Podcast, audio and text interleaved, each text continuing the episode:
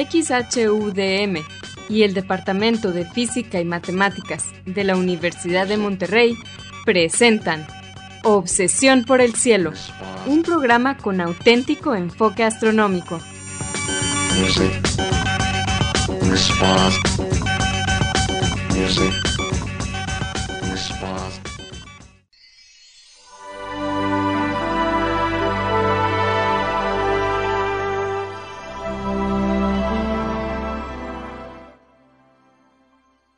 Muy buenas tardes, sean todos bienvenidos a Obsesión por el Cielo, el único programa con enfoque astronómico y de exploración espacial en la ciudad de Monterrey, en la República Mexicana. Un servidor, Pedro Valdezada, profesor adjunto de Astronomía del Departamento de Física y Matemáticas en la Universidad de Monterrey, les desea la más cordial bienvenida a este programa número mil treinta y siete de Obsesión por el Cielo, con fecha del martes diecisiete de octubre del año dos mil veintitrés. En este programa comentamos y ponemos en perspectiva algunas de las noticias que se relacionan con el estudio del universo y la exploración del espacio que se dieron a conocer en esta última semana. Y para esto quiero darle la bienvenida a mi coanfitrión Edgar Armada. Buenas tardes, Edgar. Hola, Pedro. Muy buenas tardes y buenas tardes a todos ustedes, nuestro público, que nos hacen el favor de acompañarnos nuevamente en un programa más, el programa mil treinta y siete de Obsesión por el Cielo. Gracias por estar aquí otra vez, ya sea que nos escuchen en podcast o a través de Radio U D E M. Y aprove- aprovechando que ya mencioné Radio U D E M, quiero agradecer a nuestros amigos allí en los controles de Radio U D E M, que siempre están al pendiente de que este programa salga, como todos los martes, de siete a ocho p m por el noventa punto cinco de F M en la ciudad de Monterrey y su área metropolitana. Hoy tenemos, entre otros, a Antonio Calderón, a Vicente Magallanes y a Marco Cobos. A ustedes y a todos los demás que no hemos mencionado, pues eh, le, nuestro agradecimiento, porque siempre han estado allí para nosotros a lo largo de, de las semanas, los meses y los años.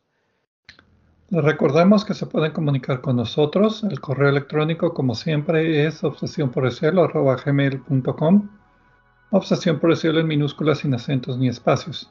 También nos pueden dejar preguntas, comentarios o sugerencias en nuestra página de Facebook, Obsesión por el Cielo, o en nuestra cuenta de Twitter de arroba o por el cielo. Si quieren escuchar programas anteriores, lo pueden hacer visitando la página de internet de obsesión por el cielo punto net. Ahí encontrarán los ligas de cada programa que se almacena en formato de podcast y que se distribuye gratuitamente a través del sitio de hospedaje de podcast que, que tenemos en Podbean.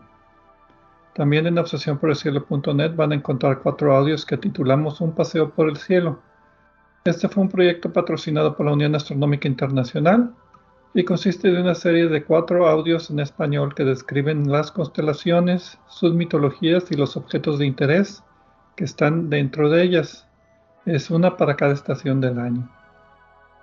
Bien, Edgar, ¿qué noticias vamos a platicar en esta semana? Pues en las secciones principales de nuestro programa, Pedro, vamos a hablar eh, de la aparente colisión entre dos planetas Eh, en una estrella que tiene un sistema planetario en formación. Esto es, hasta donde yo recuerdo, la primera vez que se observa algo de esto, y vamos a discutir de cómo se interpretan las observaciones y qué, qué podemos aprender de ella. También vamos a hablar de eh, el hecho extraño de que el chorro de eh, el chorro relativístico que está saliendo del agujero negro de la galaxia M ochenta y siete al parecer está Eh, aumentando el número de novas, estrellas nova que aparecen, eh, porque parece que están alineadas con este chorro de material y de radiación. Vamos a platicar de las posibles explicaciones que puede haber para ello. Muy bien, pero como siempre vamos a comenzar el programa con la sección de Explorando las Estrellas con Lonnie Pacheco. En esta sección, Lonnie, que también es el anfitrión del canal de YouTube de Cielos Despejados, nos platica de los eventos astronómicos más vistosos que observaremos en el cielo en esta siguiente semana. Adelante, Lonnie.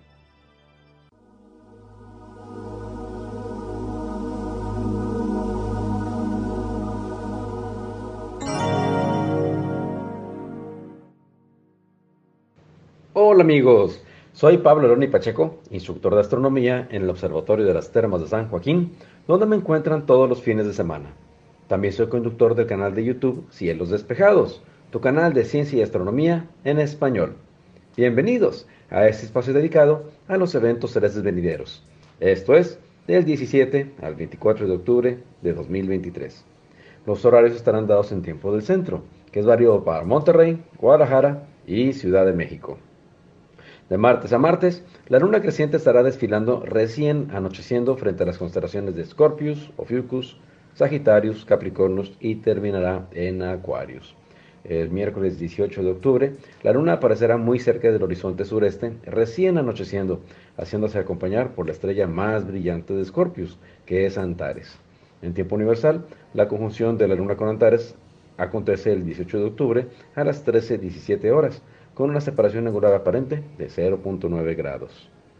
Venus, que nos ha recibido en cada amanecer como el resplandeciente lucero de la mañana, ya empezó a despedirse. Poco a poco, el planeta vecino se aleja de la Tierra, así que su brillo irá disminuyendo gradualmente. Se estará asomando alrededor de las tres y media de la mañana y paulatinamente cada madrugada empezará su caída nuevamente hacia el horizonte, hasta perderse en el resplandor del sol. Así que disfruten mientras dura este espectáculo. El punto más brillante que veamos en el horizonte sureste tan pronto empieza a oscurecer es nada más y nada menos que el planeta de los anillos, Saturno. Si el planeta no titila, probablemente es porque la atmósfera está estable y nos brinda la oportunidad de usar nuestros telescopios con su máximo aumento. Entonces se hace la magia. Veremos que sus hermosos anillos lo rodean, una multitud de granizos que lo orbitan desde el ecuador del planeta. Otro, mucho más luminoso, se estará asomando sobre el horizonte este después de las siete quince de la tarde. Ese es Júpiter, el planeta más masivo del sistema solar. Ya será de noche para entonces. Algunos se han dejado influenciar por el cine diciendo que Júpiter es una estrella fallida. Después de todo, su composición es básicamente la misma que el Sol. Así que, ¿por qué no se encendió Júpiter como una estrella? Pues porque carece de la masa suficiente. Necesitaría ser mil veces más masivo para tener tanta masa como el Sol. En breve, la Tierra estará pasando entre el Sol y este gran planeta y lo veremos más grande y más brillante. El jueves diecinueve de octubre, el planeta Mercurio estará pasando entre el Sol y la Tierra. Estará en conjunción inferior. Puesto que su órbita está inclinada, no lo veremos pasar exactamente enfrente del Sol.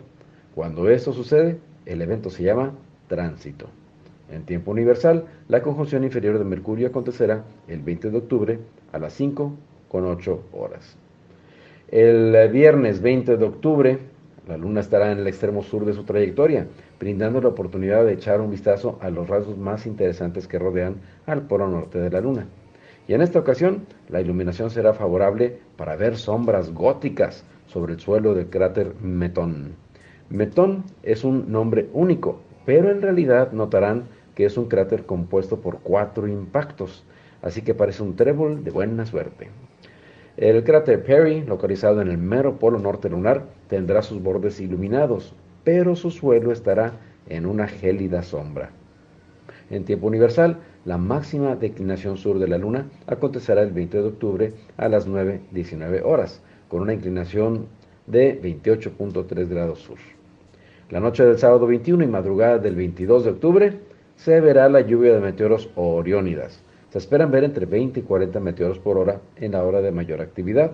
Los meteoros más largos y rasantes se esperan después de las diez y media de la noche, y las más brillantes y numerosas antes de las cinco de la mañana.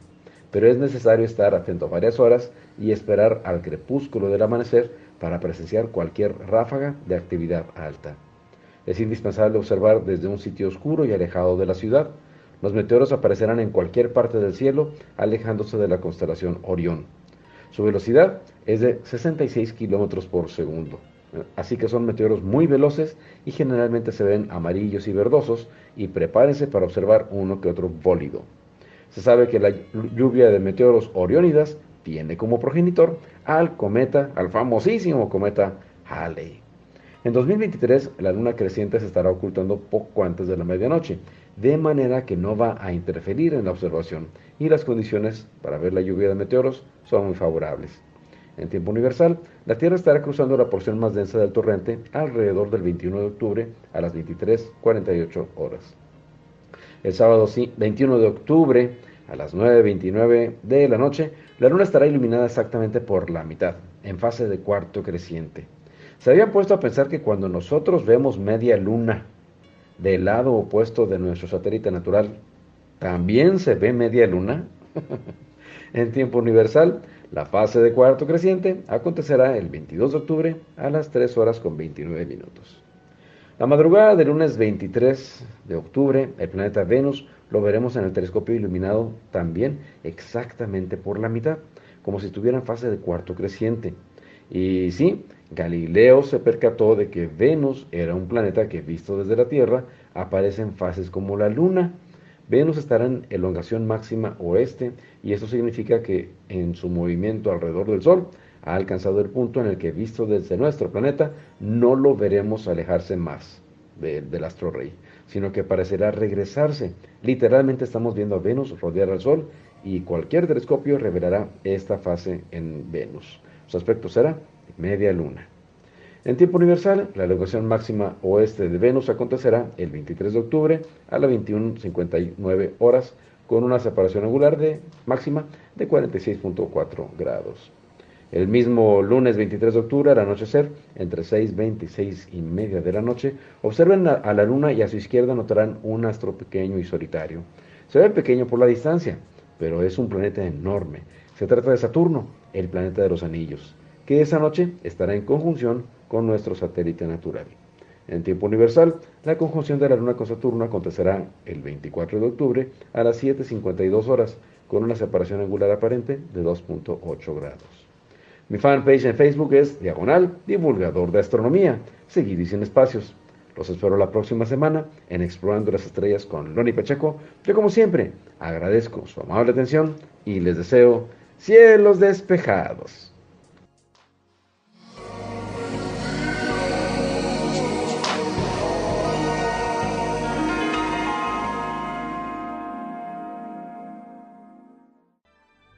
Muchas gracias, Lonnie, por tus efemérides astronómicas de esta semana.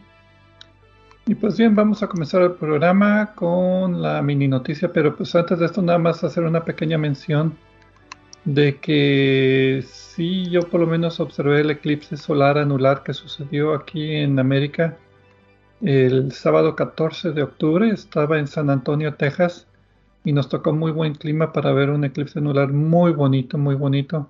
Casi no tomé fotografías, pero valió mucho la pena. Se oscureció tanto que había sombras muy extrañas. Debajo de los árboles se veían anillos. Era un evento, fue muy, muy espectacular por unos cinco o diez minutos en mero en medio del eclipse. Y pues valió mucho la pena, esperando ya el próximo eclipse solar el ocho de abril del siguiente año. Pues sí, esta fue un eclipse interesante. Eh, es uno de los pocos eclipses anulares que he tenido, que he observado. El más espectacular que observé fue uno hace muchos años en San Diego, en California, que fue eh, puesta de sol. Coincidió con una puesta de sol, y eso fue un poco arriesgado porque luego eh, por nubes o por otros uh, factores puede ser que no, to- no le toque nada a uno, pero sí me tocó. Y en este uh-huh. caso, pues eh, fue, estuvo en una posición más cómoda de observar. Y eh, como tú dices, las sombras estuvieron interesantes, el oscurecimiento. Eh, esperamos que muchos de los que nos escuchan hayan tenido también la oportunidad de observarlo, ¿no? Fue, fue, fue interesante, y pues nunca conviene dejar de aprovecharlos, este tipo de eventos. Sí, hay una plétora de imágenes en, en las redes sociales y en los medios en general, así es de que aquí no lo vamos a mencionar más que fuimos testigos del gran evento. Y otra cosa que también queremos mencionar, aunque no vamos a hablar a fondo de esto, es pues lo que ya estuvo en las noticias, de que la, el, la, la misión de retorno de muestras del asteroide trajo muestras, de muestras, sí venían muestras a, de, a bordo de la nave.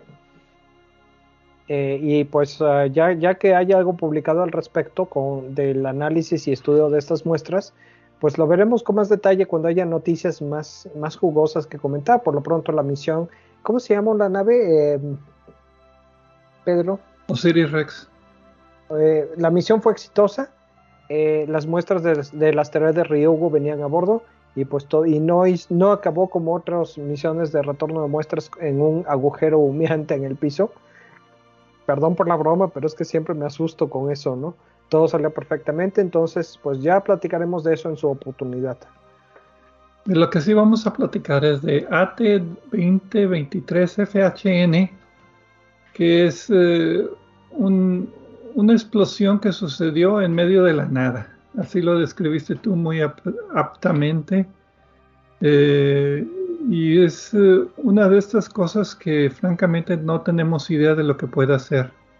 Se llama un F B O T, que son las siglas del inglés para um, un objeto azul luminoso transitorio y rápido. ¿Sería buena esa traducción? Sí, yo creo que sí, el Luminous Fast Blue Optical Transits. Y pues como tú dices, no sabemos qué puede ser. Es que puede ser un montón sí. de cosas, pero vamos a describir. Se trató de una explosión muy brillante, más de cien veces más brillante que una supernova típica. El problema que tenemos aquí es que explotó a la mitad de la nada, estaba fuera de una galaxia y no estaba más cerca de otra galaxia que estuviera enfrente. Entonces fue para propósitos prácticos un, un, una explosión extragaláctica de gran intensidad. Eh, y, y se diferencia de las supernovas en que son más intensas, pero duran muy poco tiempo, comparado con supernovas que pueden durar meses. Además son muy brillantes en color azul inicialmente. El espectro tiene muy pocas líneas de absorción o de emisión, a diferencia de las supernovas. Y además es brillante en rayos X y en ondas de radio, que no necesariamente se puede ver en una supernova. Entonces, muchas veces se ha dicho que puede ser una supernova de tipo muy peculiar, o que puede ser un evento de disrupción de marea, que es cuando un hoyo negro, pues de cualquier tamaño, básicamente, pues se come una estrella de alguna manera o, o la rompe y puede tener estas características. Pero como tú decías, la verdad es que no se sabe, pero se están detectando varios de estos objetos en el cielo y ya me está pareciendo un poquito alarmante que no sepamos qué son. Eh, bueno, eso, eso es una situación en la que ya hemos estado antes, ¿no? Eh, yo recuerdo cuando empecé a leer allá por los uh, principios de los setentas, empecé a leer de los cuasares y básicamente a nadie le cuadraban las cuentas de qué podía ser esto, ¿no? Entonces eh, así es como empieza, empieza esto. Puede ser que descubramos un nuevo tipo de objeto, o puede ser que simplemente se trate de un objeto común que está en el lugar, en un lugar poco común, ¿no? Una propuesta es que puede ser una estrella de gran masa Eh, que, que, que terminó su vida como una supernova, pero la velocidad, pero tendría que haber sido lanzada de su galaxia a una velocidad increíble, porque estas estrellas no duran lo suficiente. Eh, otra propuesta es que se puede, puede tratar de un objeto doble que involucre alguna estrella de neutrones. Ya sabemos que las estrellas de neutrones pueden generar eventos muy energéticos, pero pues todos, todo esto son posibilidades que se están eh, proponiendo. Algunas de ellas resulta un poco difícil en vista del color de la luz de la explosión, y sigue siendo calificado firmemente en algo que no sabemos. Eh, estaba, eh, la explosión fue a cincuenta mil años luz, repito, cinco seguido de cuatro ceros, años luz, de una, de, de una galaxia especia, eh, espiral. Eh, la galaxia más cercana. de la galaxia espiral más cercana y a quince mil años de una galaxia eh, satélite, o sea, a la mitad de la nada, literalmente a miles de años luz de, de, de la galaxia más cercana, ¿no? Estos eventos transitorios se han estado observando con más frecuencia y se espera que se detecten más con el telescopio Vera Rubin, que está ya por iniciar sus observaciones. Y ya pues los objetos transitorios no nada más son explosiones de supernova, ya puede ser eventos de disrupción de marea o este tipo de explosiones misteriosas que todavía no se conoce. Y pues es como una nueva ciencia tratar de identificarlos lo más rápido posible y caracterizarlos antes de que pierdan brillo y dejen de ser visibles. Y poco a poco, conforme vayamos detectando más de estos, pues vamos a ir teniendo algunas ideas, algunas ideas de lo que pueden ser, van a tener más, más peso que otras, y pues a ver qué sale, ¿no? Yo creo que va a ser un objeto, no va a ser un objeto nuevo, pero no me enojo si resulta que es algo nuevo que no conocemos. Bueno, pues eh, a ver, a ver, como tú decías, hay que esperar a que haya más de estos eventos para que se puedan caracterizar mejor y pues ver qué son, porque pues sí me preocupa que, como decía, que no sepamos, pero bueno. Bueno, eso vamos... que te preocupa no es algo que te angustie, como ¿qué voy a hacer? No, pero no me sí. quita el sueño, no me quita Exacto. el sueño. Vamos a una pausa y regresamos a hablar acerca de colisiones de exoplanetas, hablando de eventos que no conocemos.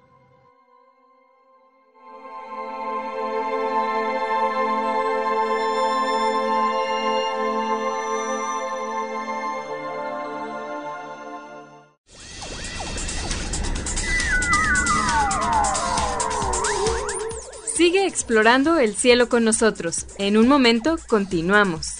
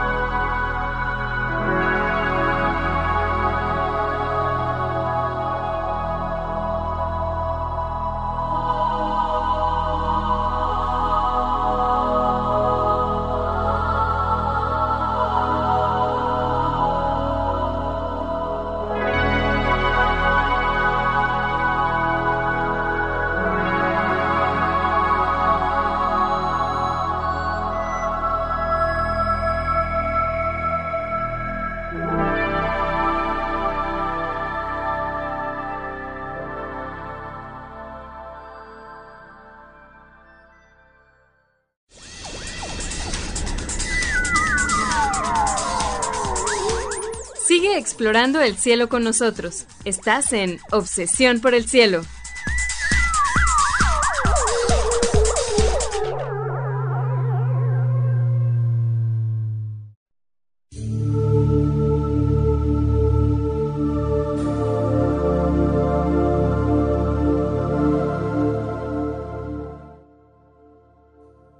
Regresamos a Obsesión por el Cielo con las noticias de esta semana. Un servidor, Pedro Valdés y Edgar Armada. En la primera parte del programa platicamos acerca de un evento transitorio azul que sucedió en medio de la nada. Estos eventos habían sido asociados normalmente con regiones de formación de estrellas y se pensaba que eran supernovas, pero el hecho que sucedieran a una distancia considera- considerable de su galaxia más cercana, pues ahora pone un poco en duda que sean supernovas normales por lo menos. Y también tuvimos las efemérides astronómicas de Lonnie Pacheco. Y ahora vamos a hablar acerca de la posible colisión de dos exoplanetas en otro sistema planetario. El título de la publicación es El brillo remanente de una colisión planetaria y el tránsito del nube de detritos resultante. Salió el once de octubre en Nature. Los autores son Matthew Kenworthy, Simon Locke, Grant Kennedy y otros veinte coautores, principalmente del Observatorio de Leiden y la Universidad de Bristol. Y básicamente los autores detectaron algo extraño que sucedió en un sistema exoplanetario, un aumento de brillo en el infrarrojo seguido de un oscurecimiento en luz visible varios años después del abrillantamiento. Y esto lo atribuyen a dos planetas tipo Neptuno que chocaron y que produjeron esto. Entonces están diciendo que esta es una buena oportunidad para ver cómo evolucionan un sistema de formación planetaria después de que dos planetas chocan. Y, y dos planetas que no fueron pequeños, ¿no? Eh, todo sí. empezó cuando eh, uno de los autores, Edgar Armada, estaba buscando otra cosa y de repente recibió una alerta de eh, el detector automatizado de todo el cielo de supernovas, el A S A S S N, que es otro Suena. de estos instrumentos que está detectando eventos transitorios en el cielo como el anterior. Correcto. Está detectando, eh, vigilando el cielo las veinticuatro horas para detectar explosiones gigantescas y manda una alerta cuando hay algo interesante para que se pueda observar rápidamente. Y en este caso la alerta fue un poco extraña porque av- avisó que en lugar de aumentar de brillo, había perdido brillo. Eh, a lo largo de los meses siguientes, eh, el instrumento grabó eh, varias pérdidas de brillo antes de que el brillo se recuperara y recuperara el brillo normal de esa estrella. Eh, el, eh, Kenworthy empezó, el, el investigador líder, empezó a darle seguimiento a esto y encontró, al hacer la búsqueda, eh, un aviso de otro investigador, Arthur Sainio, que también está en el artículo, que señaló, indicó que mil días antes de este aumento de brillo, mil días antes de esta pérdida de brillo, había habido un aumento de brillo, y lo interesante es que era en infrarrojo. Y nada ahorita más. le voy, nada más en infrarrojo. Y ahorita le voy a preguntar a un astrónomo experto en infrarrojo que tenemos aquí en el programa, ¿qué significa que solo aumentó el brillo en infrarrojo, Pedro? Polvito. Así, exacto. En resumidas cuentas, de que de alguna manera algún polvito fino en el sistema se calentó y eso emite primordialmente en el infrarrojo. Exactamente, lo que Pedro nos quiere decir, en ver, ya nos dijo en versión corta, en versión corta también, pero un poco menos, es que hubo un evento energético y la energía de eso ya sea estaba en infrarrojo originalmente o calentó, el, calentó materia, polvo, gas, lo que haya sido, y esta energía se reemite en infrarrojo y por eso vemos el brillo infrarrojo. Y pues al principio... no sabían qué era esto, ¿no? Sí, simplemente el, está, está extraño, ¿no? Sí, el, el objeto es un objeto muy desconocido. En el catálogo de dos M A S S es el J cero ocho uno cinco dos tres dos nueve guion tres ocho cinco nueve dos tres cuatro. Pero después de que el sistema automatizado de, de búsqueda en el cielo que tú mencionaste se llama ahora A S A S S N veintiuno Q J, un poquito menos, menos involucrado el nombre. Eh, se encuentra a mil ochocientos cincuenta años luz de distancia y tiene nada más trescientos millones de años de antigüedad. Es una estrella en formación. Y las estrellas en formación tienen un disco protoplanetario que está compuesto principalmente de polvo y gas, que es donde se están acretando la materia para formar los planetas, los exoplanetas en este caso. Entonces, eh, cuando están buscando objetos en formación o estrellas en formación, una de las técnicas más normales es usar el infrarrojo, por lo que decía, porque hay mucho polvo y mucho gas que está a temperaturas más o menos tibias, que emiten en infrarrojo. Estos objetos son más fáciles de distinguir en infrarrojo porque las estrellas todavía no emiten luz visible en suficiente ca- cantidad. Esto ya es cuando han evolucionado y ya se han limpiado las órbitas, cuando ya se han formado los exoplanetas o los planetas. Entonces ya no hay tanto polvo y la luz viaja libremente de la estrella hacia nosotros y la podemos ver. Ya no rebota en el polvito y se transforma en infrarrojo. Bueno, por lo pronto, cuando los investigadores eh, ya tenían toda la información, lo que encontraron es que dos y medio años antes de que la estrella perdiera brillo, se oscureciera, algo sucedió para producir mucho calor, o sea, como tú dices y explicaste perfectamente, emisiones en infrarrojo. Esto fue en dos mil dieciocho y calentó el material alrededor de mil grados Kelvin, que es muchísimo para el espacio, y uh-huh. este material pues eh, ha seguido caliente, ¿no? Entonces, eh, haciendo cálculos de la energía necesaria para calentar eh, material alrededor de una estrella a esa temperatura, eh, ¿a qué temperatura está la superficie de nuestro Sol, Pedro? Como cinco seis, veces eso, ¿no? diez mil quinientos, algo así. Cinco o seis veces eso, pero... Eh, es la superficie de una estrella. En este caso estamos hablando de material que está fuera de la estrella, o sea, es muchísimo. Y uh-huh. la conclusión que los autores presentan es que lo que produjo esa cantidad de energía fue un impacto gigantesco entre dos planetas, que lo calculan entre un tamaño de supertierras y un poco menos que, y subneptunos, como ellos le llaman, un poco menos que Neptuno, o sea, planetas grandes, masivos, y que estos planetas estaban orbitando entre dos y dieciséis unidades astronómicas de la estrella. Recordemos, para comparar, eh, esto es entre la distancia de Marte y Saturno aproximadamente, aquí en nuestro sistema solar. Sí, el, no, son, no son planetas que estén viajando a gran velocidad cerquita de la estrella, están viajando lentamente más lejos. Así es, y la incertidumbre se debe principalmente a, por, a que no tenemos una imagen eh, directa de los planetas, simplemente ese es el rango en el que podrían estar dependiendo de sus masas, ¿no? La idea es que los planetas chocaron y que chocaron a baja velocidad, por eso no se calentó tanto, porque el aumento de brillo infrarrojo fue nada más del cuatro por ciento. No fue así gran cantidad, aunque se perdieron el brillo inicial, o sea, el, cuando sucedió el evento no lo vieron. Lo que vieron fue el abrillantamiento del, del objeto en imágenes del satélite WISE, que es un satélite de infrarrojo de la NASA. Eh, y eso fue ya después, de, como tú decías, de haber visto que visiblemente, en luz visible, en diciembre del dos mil veintiuno, eh, bajó de brillo eh, la estrella en luz visible. Eh, y lo que también dicen es de que no pudo ser planetas sólidos terrestres porque al chocar los, las rocas se hubieran vaporizado y hubieran tenido una temperatura más alta. Por eso les gusta la idea de que sean mini Neptunos más que planetas rocosos terrestres y que estaban lejos de la órbita y que chocaron no, a no muy alta velocidad.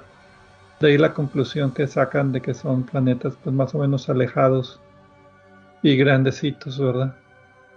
Ahora, los autores reconocen que puede ser otras cosas. Como siempre. Pero, como siempre, obviamente, no estábamos allí eh, orbitando la estrella para, para ver que esto sucediera, ¿no? Nuestra información es limitada, indirecta, y pues así tiene que ser porque estamos a varios años luz de esto, del evento. Pero, inter, pero inteligentemente dicen que estos, estas otras posibles explicaciones serían todavía menos probables que una colisión, que la colisión que ellos proponen, ¿no? Entonces, eh, y también algunas de las explicaciones alternas tienen otros problemas. Entonces sí me parece una buena explicación y hasta que tengamos otra que sea más probable, porque muchas veces es solo cuestión de probabilidad, pues creo que es la más razonable, aunque ahorita vamos a platicar por qué no. Eh, se parece pero no es lo mismo. Vamos a, ahorita, ahorita que lleguemos allí. Lo que se espera entonces, ahora, si es que fue una colisión entre dos planetas, es que la nube de polvo que quedó, que está muy caliente, eh, y destruyó los planetas, a juzgar por la, por la, la temperatura, nos dice que tuvo que vaporizar los dos planetas. Eh, no existe posibilidad de que haya eh, quedado, de que hayan, se hayan fusionado por el golpe, simplemente por la cantidad de energía que se liberó. La cosa que es que esta nube de material que está eh, orbitando es lo suficientemente densa para bloquear la eh, estrella, de, la energía de la estrella, del sol de ese sistema, cuando pasa enfrente o cuando pasa detrás de la nube. También pero, los... pero se tardó unos cuantos años en, en hacer eso. Sí, exactamente, porque aquí lo estamos diciendo como si sucediera en cinco minutos, porque pues lo tenemos o sea, que descubrir en unos minutos, ¿no? Pero esto fue observaciones a lo largo de varios años.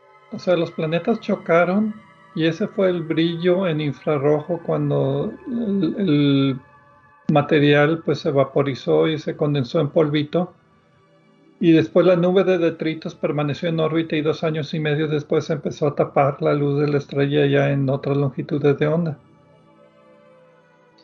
Una de las ideas interesantes que propone uno de los autores, Simon Locke, eh, en, otro, en otro artículo que publicó anteriormente, proponía que una colisión de este tipo tomaría lo que ella le... una forma como de dona, que el, el remanente, el, el gas vaporizado de, de, de los dos planetas en la colisión, se mezclaría y tomaría como una forma de dona, eh, quizá, quizá un poco juntándose hasta, el, hasta, hasta la órbita de la estrella. Eh, le, le llama a esta forma sinestia, no sé si es un, un nombre formal o es algo que él inventó. Pero eh, este, este evento pues es una forma de ver si, si la propuesta de este señor Simon Locke tiene, tiene razón, tiene sentido o no sucede eso. Yo pensaría que la forma que tomaría esto es más bien de un anillo, pero no he visto el anuncio, el anuncio, el artículo de Simon Locke. es uno de los autores de este artículo, pero no he leído el artículo anterior donde él publica esto, ¿no? Una es, la dona es alrededor de la órbita de los planetas cuando chocaron, o ese es el anillo. No, no me quedó muy claro cuál era la dona versus el anillo. Ahí estoy, estoy viendo, eh, perdóname que no, no respondo a tu pregunta, estoy viendo aquí una, eh, una, un artículo que publicaron anteriormente en dos mil dieciocho, de, eh, donde habla, eh, precisamente de, donde habla de este artículo original de Simon Locke, publicado en Sky and Telescope en marzo de dos mil dieciocho, se titula ¿Pudo un impacto gigante haber vaporizado la Tierra para crear la Luna? Entonces, toda esta, la teoría esta de la forma que toma eh, el objeto eh, es eh, con base a una colisión que hubiera podido formar la Luna, ¿no? Allí, allí empezó eh, el, la teoría de todo esto, ¿no? Volviendo okay. a tu pregunta, mi impresión por los diagramas que tiene aquí es que es alrededor de la estrella. Ahora, los dos planetas están orbitando la estrella. Y tiene que ser más o menos la misma órbita para que choquen. Y el material vaporizado está unido gravitacionalmente a la estrella todavía, eso sí lo sabemos. O por lo menos lo que parece por las observaciones, ¿no?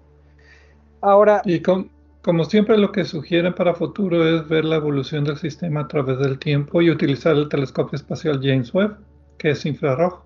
Sí. Y está, sería interesante porque sí puede tener datos interesantes y sería una observación, bueno, tendría que ser una serie de observaciones, en fin, ya pidieron el tiempo, no he visto su propuesta, pero hay otro equipo que publicó otro artículo, eh, liderado por Jonathan Marshall de la Academia Sinica en Taiwán, que ellos proponen que, eh, el, que hay un disco de material no uniforme que está alrededor de la estrella, quizá que se ori- haya originado de, eh, la, de, de la, eh, restos de cometas. Y también comparan este disco de material a la estrella, a la estrella, la famosa estrella Boyajian, la estrella de, de Tabi, también creo que se le conoce, que se pensaba que podía tener una esfera de Dyson construida por una civilización y que por eso se oscurecía. Eh, A fin de cuentas surgieron explicaciones mucho más sencillas, pero todas involucrando polvo. Eh, Anillos la, de materia orbitando la estrella. Exactamente. Y en el, en el caso de la estrella Boyajian o la estrella de Tabi, también se oscurecía la estrella y cambiaba de brillo. Para mí que la, el origen cometario de esto es demasiado material, pero las ecuaciones sí les dan a los autores. Y lo que tenemos aquí es que, aunque lo de la, me gusta la explicación de la colisión, pero esta es una explicación alternativa y publicaron por separado estos, este Jonathan Marshall y, y los demás de la Academia Sinica y los demás. Eh, como tú dices, hay que estudiar esto más a fondo, pero a mí mi, mi impresión así, eh, sin haber leído el otro artículo, es que es demasiado material cometario, no completan. Ok, entonces por eso tiene que ser material de impacto de planetas. Digamos que es lo más probable. Bueno, pues seguiremos a ver la evolución de este, a ver si también utilizan el telescopio ALMA para observarlo en su milimétrico, que también nos puede dar mayor información de este sistema solar en formación. Y muy alta resolución. Sí, y aparentemente ha sufrido un cataclismo. Y pues bueno, ser testigos de la naturaleza en, en acción. Vamos a una pausa y regresamos a hablar de qué nos toca en la segunda. de el, el, las novas en M ochenta y siete. M ochenta y siete. Regresamos.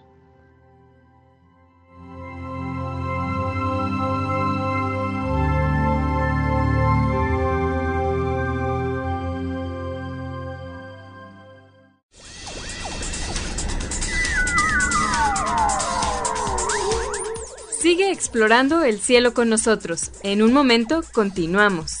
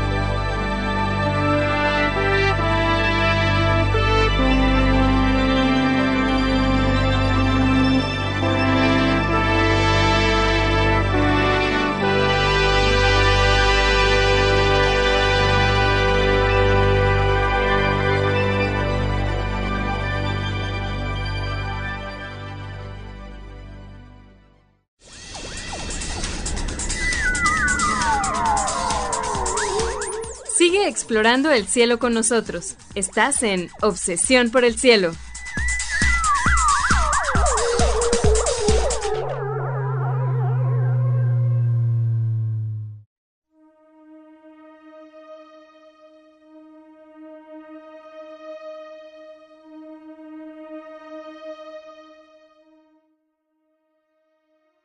Regresamos a Obsesión por el Cielo con las noticias astronómicas de esta semana. Edgar Armada y un servidor, Pedro Valdez. En la primera parte del programa hablamos acerca de una explosión misteriosa que sucedió en, pues en medio de la nada, muy distante, pero que sucedió en medio de la nada, que no, de origen misterioso y con características también poco usuales, que pues pueden ser eventos transitorios que vayan a ser más observados con nuevos telescopios que andan haciendo estudios constantes del cielo buscando este tipo de eventos. También Lonnie Pacheco nos dio sus efemérides astronómicas. Y en la segunda parte hablamos acerca de un artículo que menciona la posibilidad de la detección de, de lo que sucedió después de que dos planetas chocaran en un sistema exoplanetario en formación. El sistema A S A S S N veintiuno Q J. A ver si le dan un número, un nombre un poquito más, menos arcaico, pero por lo menos ya tenemos un sistema de información que puede haber, puede haber tenido colisiones interesantes que hay que seguir observando. Y ahora pues nos toca hablar acerca de un estudio de la famosa galaxia M ochenta y siete, es la galaxia que tiene el hoyo negro supermasivo, que hemos hablado mucho. Esta galaxia está a cincuenta y cuatro millones de años luz de distancia en la constelación de Virgo, y su hoyo negro supermasivo son como cinco mil millones de masas solares.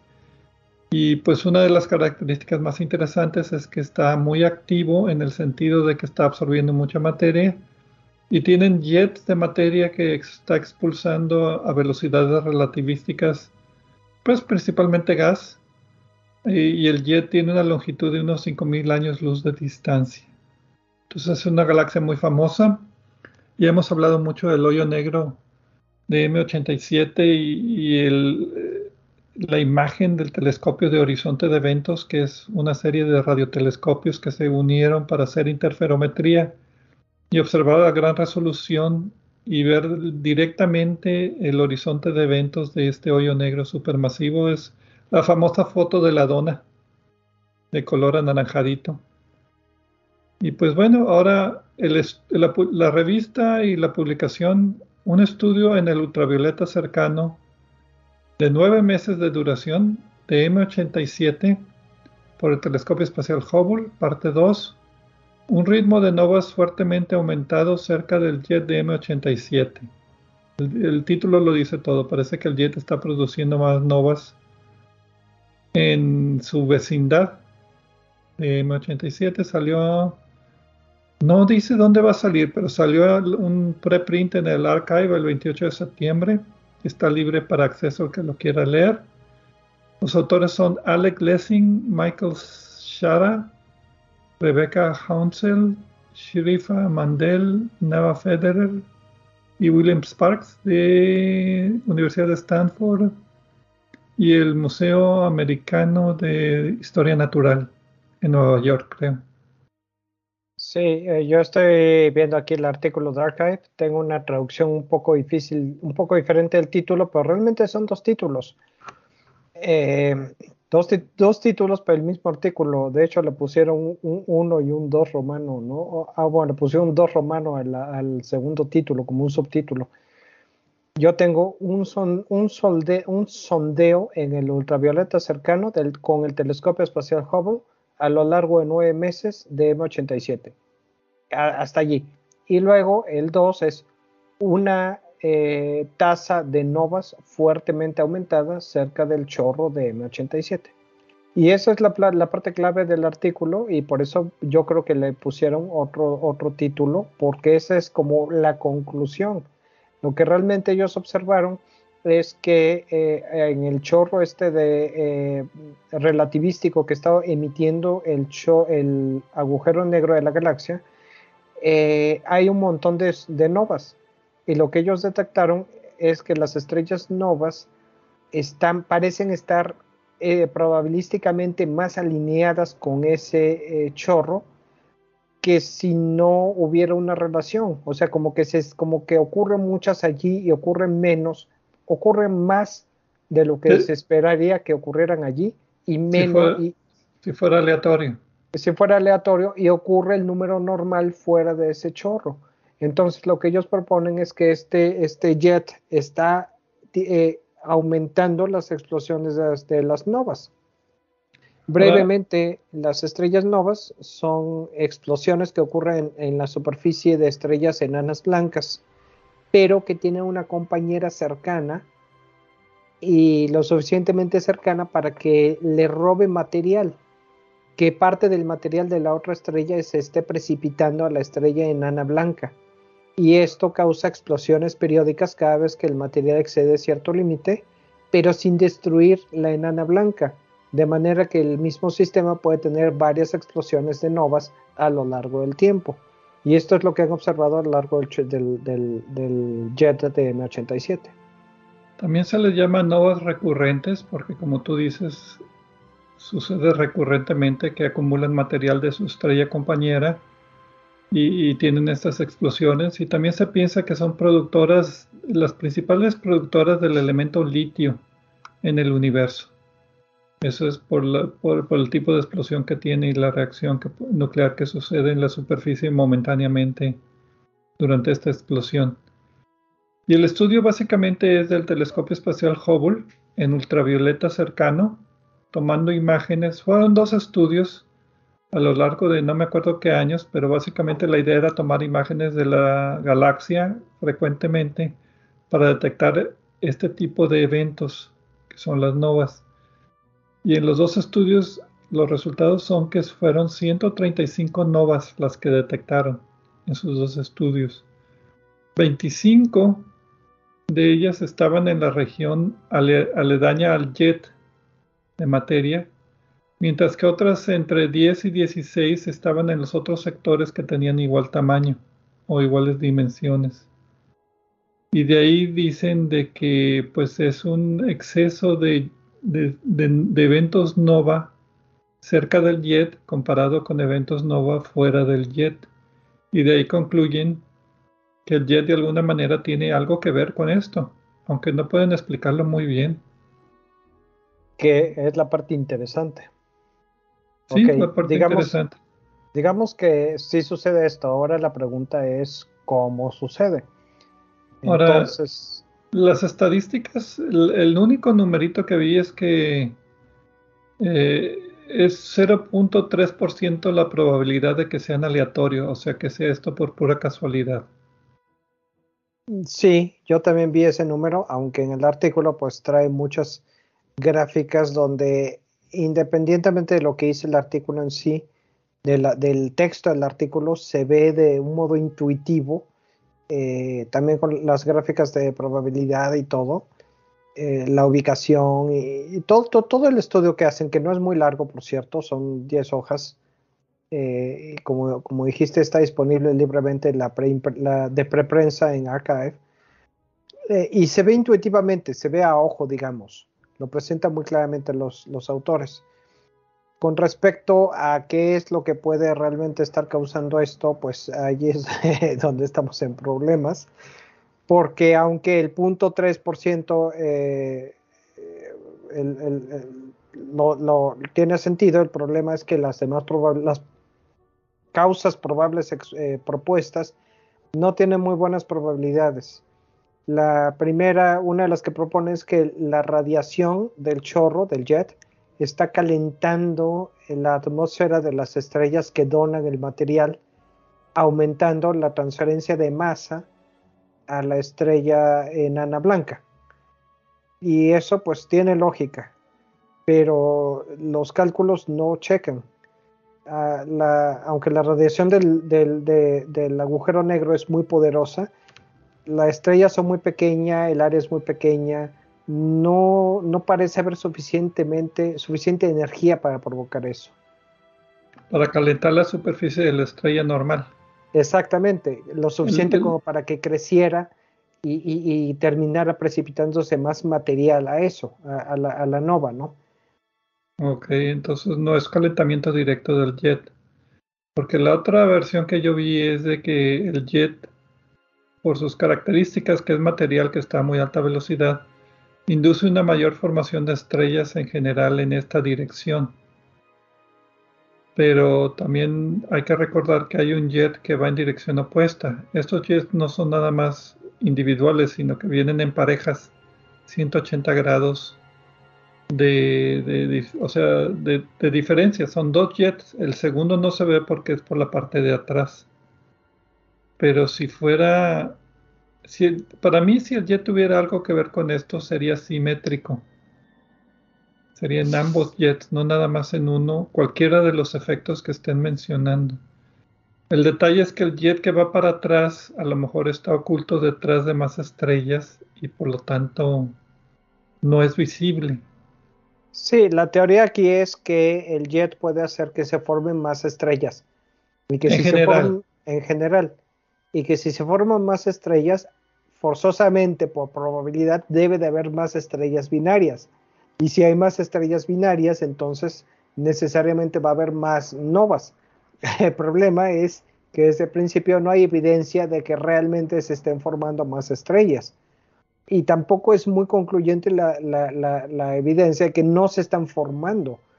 Pero eh, sí es más probable que se hubiera detectado alguna evidencia de esto. No es imposible que no se hubiera detectado, pero se, se siente difícil, ¿no? Yo pienso que esta también tiene la deficiencia de que, esta idea de formación de estrellas tiene la deficiencia de que es una galaxia elíptica que tiene muy poco gas y polvo, no es una espiral. Entonces el ritmo de formación de estrellas es muy bajo de todas maneras. Algunas de las ideas más aventuradas que han eh, propuesto es que el, en lugar de, de la radiación sea la onda de choque que esté empujando el gas y el material a través de la galaxia y que formen nubes en el medio interestelar, y que cuando estas nubes de, cuando este material llega al sistema binario aumenta la velocidad de, en la que el material cae hacia la estrella enana blanca, y eso provoca las novas. Eh, y también una onda de choque puede calentar más, de modo más eficiente que la radiación. Pero esto ya ni siquiera se molestaron en hacer los cálculos para ver si es probable o no. Simplemente porque no hay evidencia de una, no hay evidencia que pueda ir por ahí la cosa. Antes de gastar tiempo y recursos en, en ver si puede ser, ver si los números checan, pues quisieran tener evidencia más concreta de, de, uh-huh. de algo, ¿no? Para mí al principio, y, y es interesante, o sea, lo que tú dices es que, lo que ellos dicen, si interpreto bien, es que no es el jet el material la que puede estar provocando. En estos, en estas segundas explicaciones un poquito menos posibles. A mí todavía me molesta un poquito la idea que no se detecte en el jet opuesto.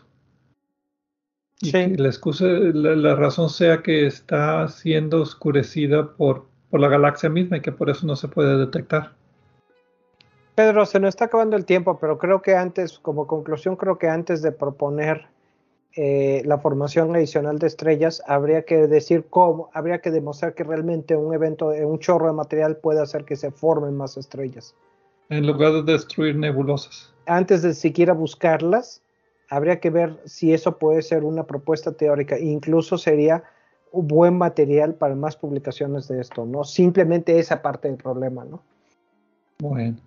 Ok, y pues con eso terminamos el programa de hoy con dos, dos misteriosos objetos que no tienen explicaciones, bueno, tres, la, las novas, estas pues, no tenemos explicación, la colisión de exoplanetas también es muy especulativa, y al principio lo que hablamos del, del evento transitorio de color azul muy, muy brillante también es muy especulativo, pero bueno, no tenemos muchas respuestas. Me gustan estos programas en los que terminamos explicando por qué no lo podemos explicar. Ok, y con esto terminamos el programa de esta semana. Muchas gracias a todos y nos vemos la siguiente semana aquí en Obsesión por el Cielo.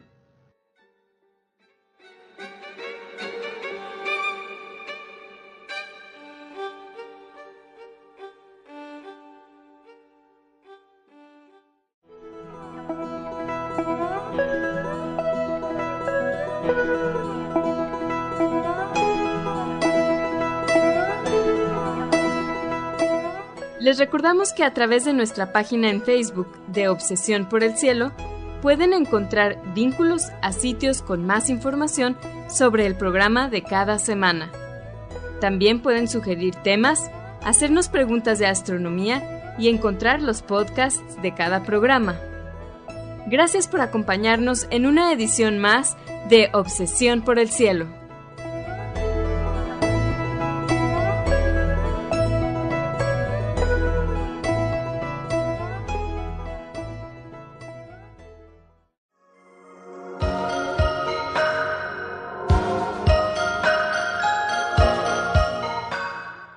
Sintonizas X H U D E M noventa punto cinco frecuencia modulada, tres mil watts de potencia, transmitiendo desde el Laboratorio de Medios de la Universidad de Monterrey, Avenida Morones Prieto cuatro mil quinientos Poniente, Colonia Jesús M. Garza, San Pedro Garza García, Nuevo León, México.